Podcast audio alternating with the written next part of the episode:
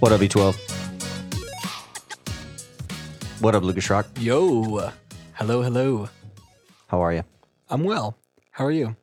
Hey, what would you say your favorite artificial flavor is? Um, I really like watermelon or Oh, grape. Oh, ooh, mm, mm. I can get behind the grape. Grape never misses. Yeah, that's true. Watermelon, tough. But the grape, I, I agree with you. Are you like a blueberry kind of guy? Oh, big. How did you know that? Actually, blue raspberry. Not blueberry though. No, blue raspberry. That's the move. Blueberry people are Suspect, to say the least. yeah. Except for Madame Blueberry.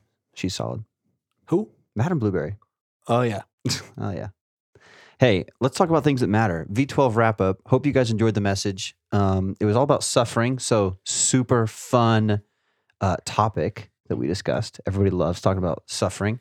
Shrock, you are a uh, former athlete, a, a NARP, as it may be, I am. non athletic regular person. And so, Good for you for knowing that acronym. well, duh. And uh, yeah, you've suffered as an athlete before. Talk about talk about suffering in anything we do, and and and answer this question for me: Is anything done that's worthwhile? Does it require suffering, or is there anything in the world that's worth value that doesn't require any suffering? Through the lens of like your athletic experience.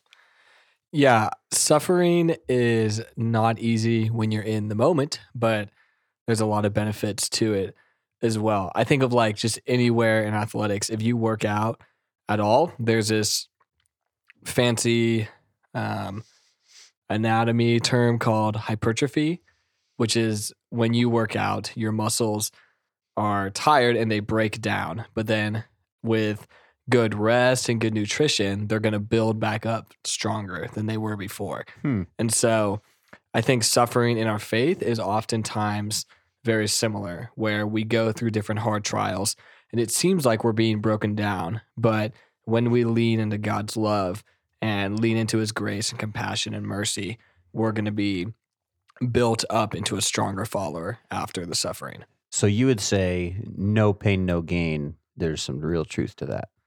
There's got to be some pain if there's going to be some gain. I think when approached in a healthy way, yeah, because you can go into it, you can approach that um, mindset being very reckless, Yeah. and I don't think that's wise. Yeah, pain's not the goal, but it's certainly necessary on the journey to getting somewhere meaningful, yeah, absolutely. whether it's sports or your spiritual walk or your academics or anything really, probably. Yeah, and the Bible talks about that as well. I think of Psalm 60, 66 as an example.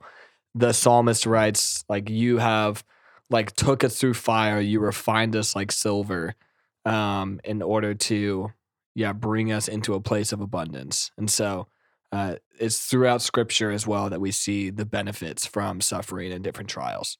So, a lot of what we were talking about tonight was reframing suffering from thinking of it as just a negative thing to something that is actually an honor. Uh, if we suffer for the right things, if we suffer with Christ, it's a badge of honor. It's something that we're going to be rewarded for. It's something that uh, gives us a share of the glory that is coming to Jesus in the next life. He says he will he will share that with us. We'll be co-heirs of that if we join him in his sufferings. And so there's not just negatives to suffering, but there's also some real positives, and not just in the next life, but in this life too, which we we talked a lot about. Um, and so I think the challenge for this message is, you know, whatever your suffering looks like, if you're in a part of the world where Christianity is illegal and you die for your faith, or if you live in Emporia, Kansas, and you're not going to probably die for being a Christian, but you may get a funny look, or you may get excluded, or you may get something bad said about you. Um, we've got to be willing to to pay the price and to, to count the cost and to suffer with Christ, because whoever suffers with Christ will be a part of His glory in the next life. Right? Absolutely. And just remembering like Christ emptied himself out for us as well. He took the form of a slave or a servant to suffer for us. Um, that's what Philippians 2 is all about. And so remembering that Christ went through the deepest suffering um, so that we can have a relationship with him, so that we can be free from our sins. And so remembering that, having that at the forefront of our minds and our heart posture, I think is vital as well. Oh, totally. You go back and you read the passion account of Jesus giving his life for us and all the things that led up to it and what he went through on our behalf. And it's like, if he can go through that, I can do most anything for him. So you're right. Remembering what Jesus did for us is a great uh, catalyst for our faith to like launch us into this uh, desire to to to suffer for him and to be not the desire to suffer, but like to say, Jesus, I'll put my life on the line. I'll do whatever it takes to bring you glory. I'm not going to be ashamed of you. Be part of that Romans one one six gang. You know. Yeah, exactly. Don't be ashamed.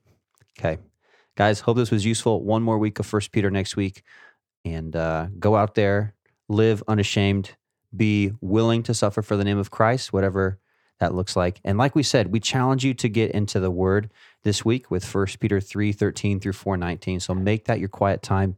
Um, honestly, there's enough in there to keep you busy all week long. So make that your text for this week, meditate on it, and we'll see you next week.